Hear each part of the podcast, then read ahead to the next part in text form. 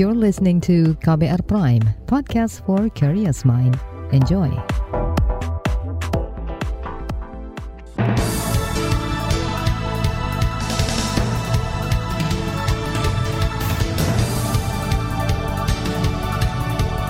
Selamat pagi saudara, senang sekali kami bisa menjumpai Anda kembali melalui program Buletin Pagi edisi Kamis 25 Agustus 2022 bersama saya Naomi Liandra. Sejumlah informasi pilihan telah kami siapkan di antaranya, puluhan anggota terseret kasus Sambo, Polri didorong berbenah diri. Harga telur ayam melambung hingga 32 ribu per kilogram.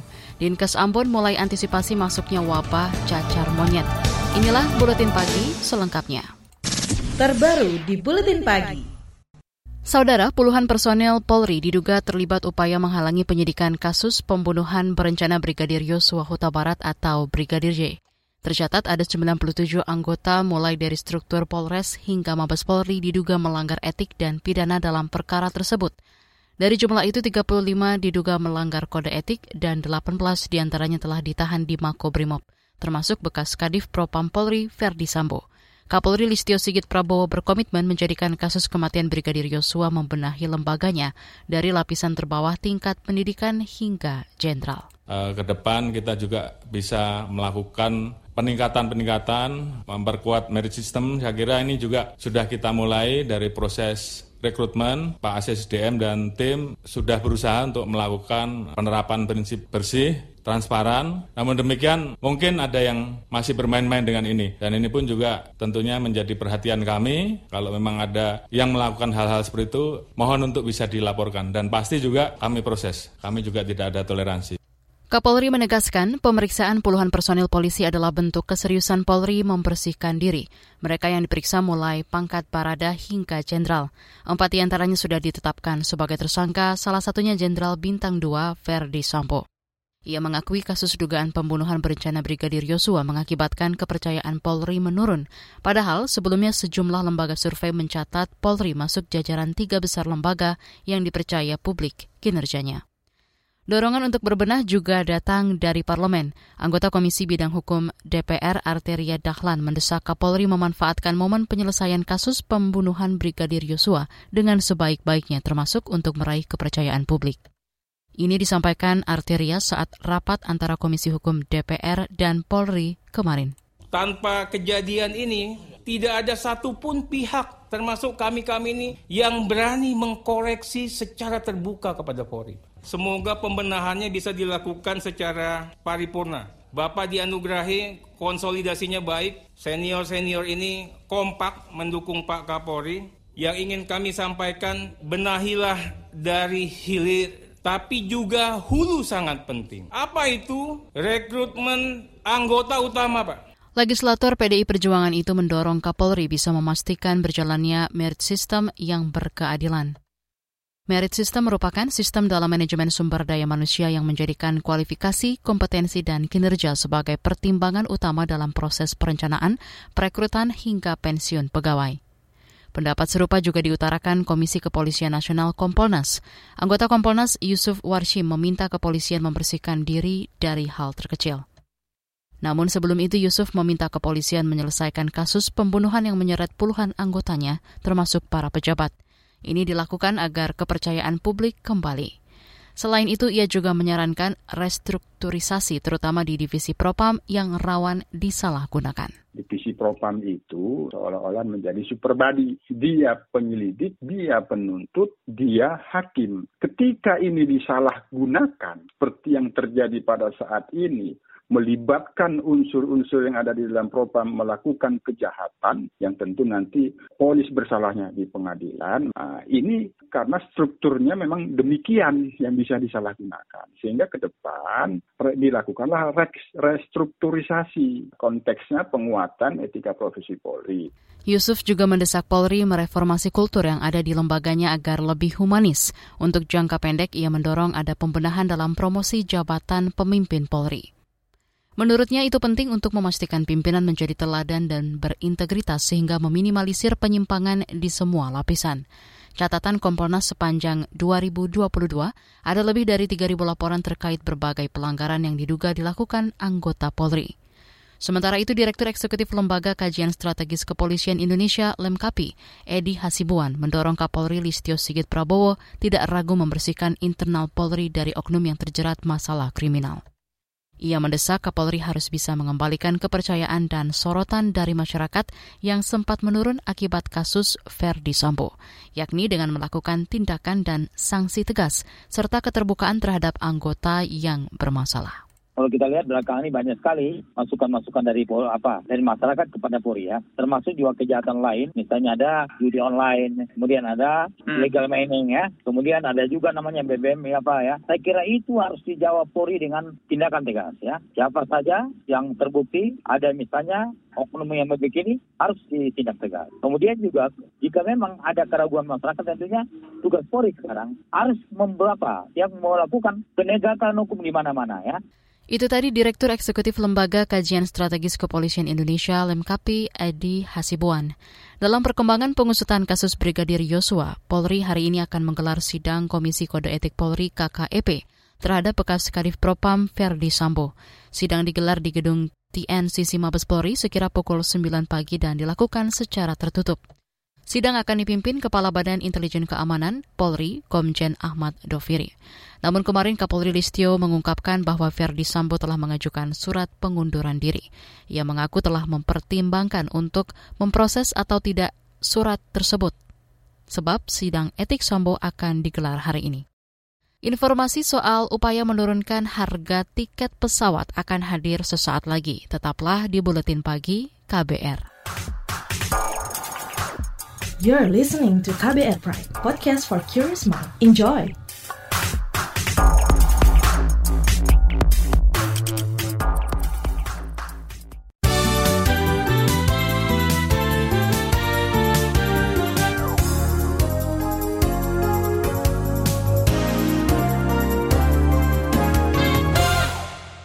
Anda sedang mendengarkan buletin pagi KBR. Saudara Presiden Joko Widodo menginstruksikan jajarannya mempercepat komitmen investasi dengan Republik Rakyat Tiongkok RRT, Jepang, dan Korea Selatan. Komitmen yang dimaksud itu ialah kesepakatan yang dicapai saat Presiden berkunjung ke tiga negara tersebut beberapa waktu lalu.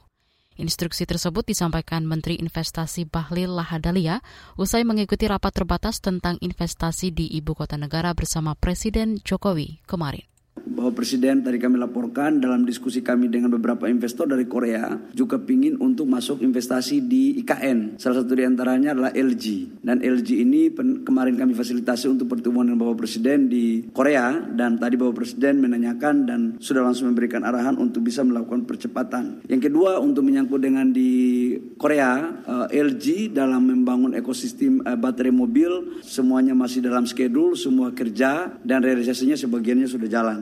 Bahlil juga menyampaikan realisasi sejumlah komitmen investasi dengan Korea Selatan sudah mulai berjalan, antara lain pengembangan investasi produk baja dan ekosistem baterai mobil. Beralih ke informasi lain, Menteri Perdagangan Zulkifli mengklaim kebijakan harga dan stok untuk sembilan bahan pokok seperti telur dan beras sudah tidak menjadi kewenangan Kementerian Perdagangan. Kata dia, kebijakan tersebut kini diatur Badan Pangan Nasional BPN sesuai kewenangan yang telah diberikan. Memang sekarang sebetulnya pangan itu sudah pindah kewenangannya. Karena menurut Kepres 56 itu sembilan bahan pokok sepenuhnya sudah tidak di badan pangan. Jadi satu beras, beras, gula, tepung. Tadi sudah ketemu saya sama Pak Arif di kantor saya. Telur, daging ayam, daging sapi, daging ikan, cabai, bawang, kedelai, uh, semua kebijakannya. Mereka yang menentukan kita memang impor tetap di kementerian. Tapi berapa banyak dan bagaimana mereka yang menentukan. Menteri Zulkifli mengakui ada kenaikan yang signifikan di beberapa komoditas, terutama telur ayam yang mencapai 32 ribu per kilogram. Kenaikan diduga terjadi karena Kementerian Sosial membeli telur dalam jumlah besar untuk masyarakat. Kata dia, Kemendak akan berkoordinasi dengan BPN untuk menstabilkan harga jual telur di pasaran.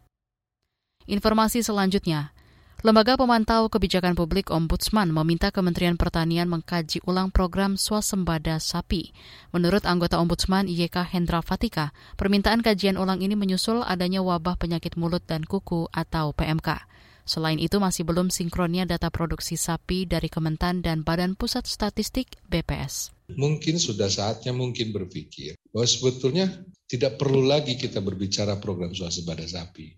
Tetapi yang diperlukan itu adalah roadmap-nya dan tahapan-tahapan mencapai ke arah sana. Hari ini misalnya setelah kita kena badai PMK, pertanyaannya pasti drop populasi sapi kita. Berapa kira-kira drop populasi? 20 persen. Artinya kerja swasembada menjadi semakin berat karena sapi berkurang. Anggota Ombudsman YK Hendra Fatika juga meminta pemerintah terlebih dahulu menyelesaikan semua masalah tersebut sebelum melanjutkan program swasembada sapi. Sebelumnya, Kementerian Pertanian menargetkan swasembada daging sapi tercapai pada 2026.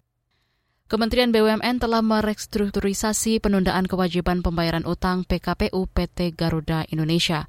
Menteri BUMN Erick Thohir menyebut setelah restrukturisasi, maskapai plat merah itu akan menambah jumlah pesawat agar harga tiket stabil. Garuda setelah restrukturisasi PKPU ini akan mulai menambah jumlah pesawatnya kembali di mana yang sekarang Garuda dan Citylink jumlahnya hanya 61 di akhir tahun akan mencapai angka 120. Nah, keseimbangan ini yang kita harapkan juga bisa memperbaiki harga tiket nasional. Menteri BUMN Erick Thohir memastikan pesawat-pesawat baru memiliki harga sewa yang sesuai dengan pasar. Selain restrukturisasi PKPU, pemerintah juga kembali menyuntik Garuda melalui penyertaan modal negara PMN sebesar 7, triliun. Erick mengklaim pemberian dana lewat PMN ini sudah diputuskan sebelum terjadi pandemi COVID-19. Badan Meteorologi, Klimatologi, dan Geofisika BMKG akan mendukung pembangunan lingkungan hidup, peningkatan ketahanan bencana dan perubahan iklim untuk menyukseskan Rencana Kerja Pemerintah atau RKP 2023. Kepala BMKG Dwi Korita Karnawati mengatakan BMKG telah menetapkan target capaian kinerja pada 2023 untuk meningkatkan kecepatan penyampaian informasi peringatan dini bencana kepada masyarakat.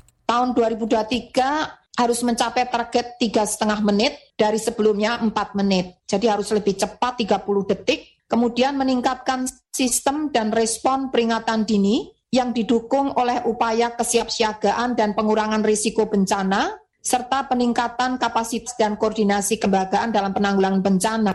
Targetnya adalah 96 persen untuk persentase kelengkapan sistem peringatan dini bencana, hidrometeorologi, dan tektonis Dwi Korita menambahkan target ketiga adalah meningkatkan akurasi informasi meteorologi dari 91 persen pada tahun ini menjadi 92 persen di tahun depan.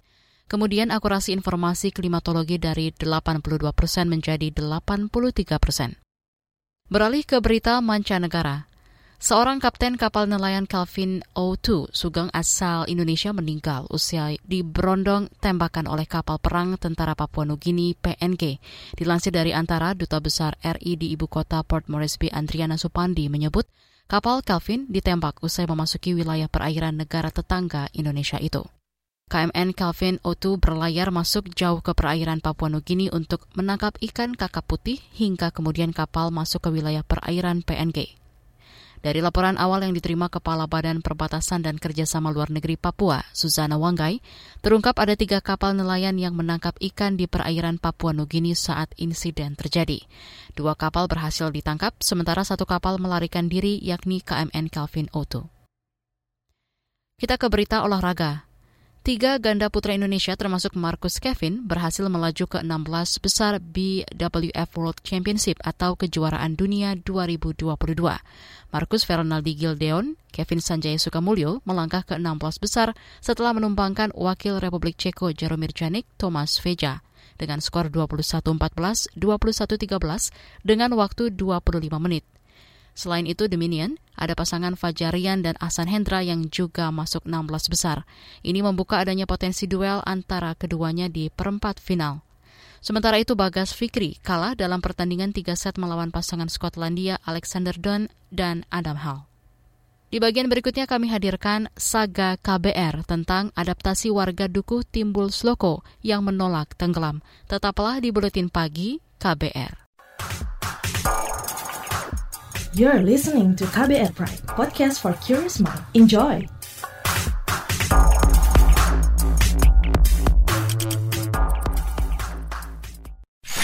Commercial break. Commercial break. Sepasang kekasih yang terpaut usia hingga 61 tahun di Subang. Ini bukan hal baru. Angka pernikahan dini juga Kawin anak terus terjadi, sering kali menjadi viral, bahkan jadi bahan guyonan dalam kemasan berita yang sensasional. Seorang gadis berusia 18 tahun. Seolah ini bukan masalah. Tapi, bagaimana rasanya kawin ketika masih di usia anak? Gimana sih perasaan saya tuh sebenarnya hancur waktu itu. Hancur. bisa naik sekolah Iya, pengen banget sekolah lihat orang. Saya ajak kamu mendengar langsung suara mereka yang dikawinkan di usia anak. Ibu sama bapak tetap paksa untuk menikah. Saya tidak bisa memenuhi impian bapak ibu. Saya Malika, ini adalah Disclose, serial podcast investigasi dari KBR. Yang penting saya mau ningkain cita-cita Disclose, dipaksa kawin. Bisa disimak di KBR Prime, Spotify, dan aplikasi mendengarkan podcast lainnya.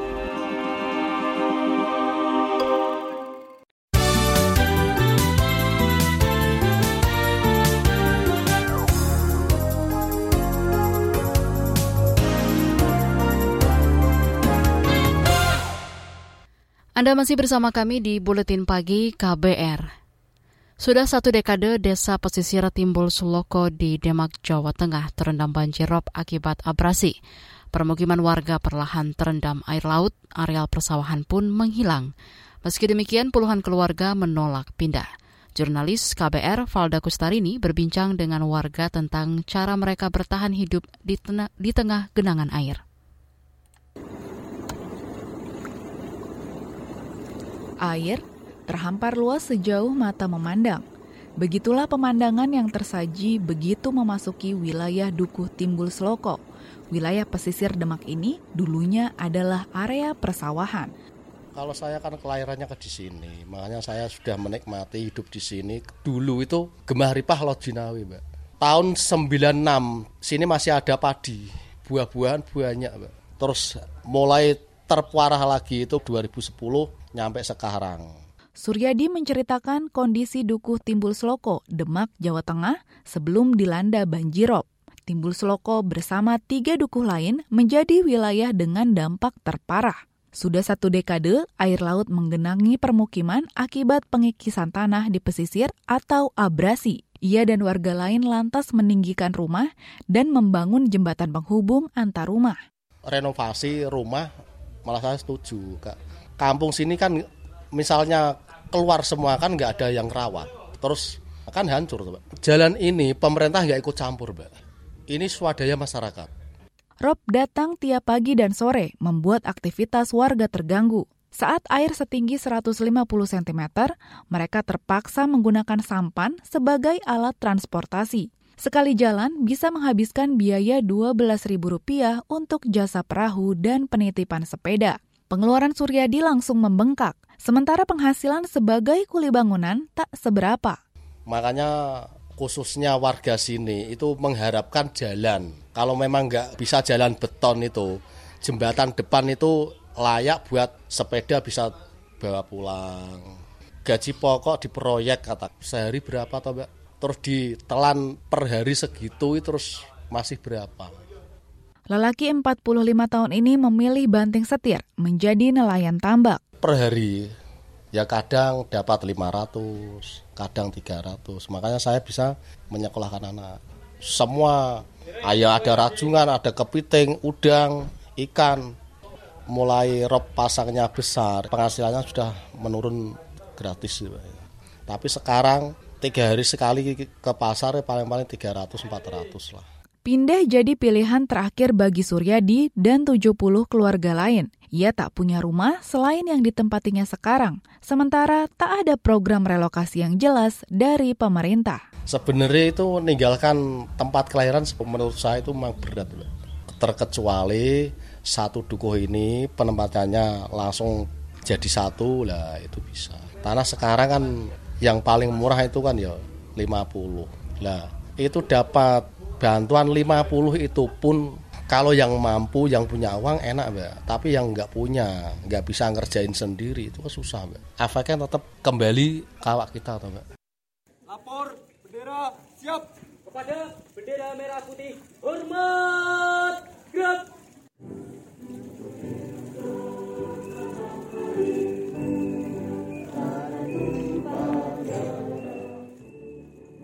Di tengah banjirop, ratusan warga Timbul Seloko bersemangat mengikuti upacara bendera pada 17 Agustus 2022 lalu. Ini adalah tahun kedua Timbul Seloko menggelar upacara peringatan di Hari Kemerdekaan Indonesia. Kegiatan ini diinisiasi oleh anak-anak muda, kata Ketua Karang Taruna Timbul Seloko, Bowo Prasetyo alias Roni. Persiapan cukup kira-kira pemuda latihannya sekitar dua harian lah. Memilihnya seperti pengibar bendera pembaca-pembaca teks pembina. Kalau su sudah tahu eh, pemuda-pemuda kumpulan untuk memilihnya sebagai pengibar bendera. Pembacaan proklamasi menjadi bagian yang paling unik. Proklamasi. Mimpi-mimpi kami masyarakat pesisir korban banjirop akibat pengurusakan lingkungan. Bagi Roni, upacara ini penting untuk membangkitkan semangat kemerdekaan di tengah keterbatasan. Ya, kita tambahin upacara karena kita ini merasa ingin melaksanakan kepingin dari tempat-tempat lain. Kita melaksanakan di jalan yang tenggelam air. Upacara itu juga melambangkan keinginan warga Timbul Seloko bisa merdeka dari kepungan banjirop. Desa kami ini ya sebelum merdeka karena keadaan masih begini, tenggelam air, udah butuh akses jalan. Warga emang butuh dokter, tempat yang deket lah. Kan kalau di sini kan tempatnya jauh. Demikian Saga KBR, saya Valda Kustarini.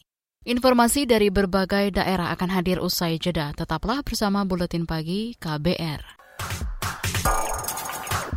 You're listening to KBR Pride, podcast for curious mind. Enjoy!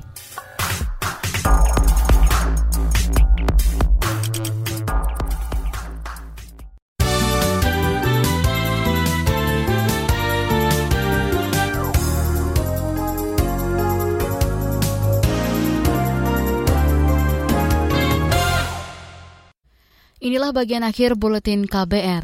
Saudara, pemerintah kota Ambon mengantisipasi masuknya penyakit monkeypox cacar monyet ke wilayah itu. Kepala Dinas Kesehatan Kota Ambon, Wendy Pelupesi menyebut sosialisasi terkait gejala monkeypox serta edukasi kebersihan menjadi salah satu upaya yang dilakukan. Orang berobat di puskesmas kan ketahuan kalau misalnya gejala-gejala cacar monyet seperti itu sampai sekarang belum terlapor karena belum ada kasus. Tapi tetap sosialisasi itu tetap teman-teman sampaikan Pak. Sosialisasi kan banyak lewat medsos, lewat eh, televisi yang orang nonton. Nah sekarang puskesmas rata-rata dong punya apa medsos semua ada, dong punya Instagram apa yang itu disosialisasikan lewat situ. Wendy mengatakan, Dinas Kesehatan telah menerima surat edaran dari Kementerian Kesehatan terkait antisipasi wabah cacar monyet sejak tiga bulan lalu. Setelah itu, Dinkes Ambon segera meminta puskesmas di lima kecamatan melakukan pencegahan dan melaksanakan standar operasional pemeriksaan suspek kasus cacar monyet. Wali Kota Solo Gibran Raka Buming Raka merespon pihak yang memprotes laporan kasus mengenai dirinya yang dihentikan KPK. Gibran menegaskan kepada pihak-pihak terkait untuk melanjutkan laporan tersebut jika ada bukti baru. Ya kalau mempertanyakan ya lapor nomor. Beres. Nek isih ragu apa-apa duwe bukti anyar lapor ke to. Wis penak. Sebelumnya, KPK menghentikan laporan dugaan tindak pidana korupsi dan tindak pidana pencucian uang atau TPPU pada kedua anak Presiden Jokowi, yaitu Gibran Rakabuming dan Kaisang Pangarep. Langkah KPK ini memicu protes dari pihak pelapor, yakni dosen Universitas Negeri Jakarta UNJ, Ubedillah Badrun. Kasus yang dilaporkannya ini terkait dugaan relasi bisnis antara Gibran dan Kaisang dengan perusahaan yang diduga terlibat pembakaran hutan yakni PT SM. Informasi tadi menutup jumpa kita di Buletin Pagi hari ini. Pantau juga informasi terbaru melalui kabar baru situs kbr.id, Twitter kami di akun @beritaKBR, serta podcast di alamat kbrprime.id. Akhirnya saya Naomi Liandra bersama tim yang bertugas undur diri. Salam.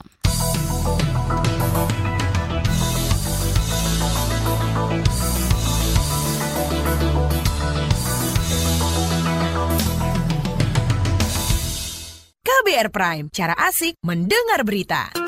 KBR Prime, podcast for curious mind.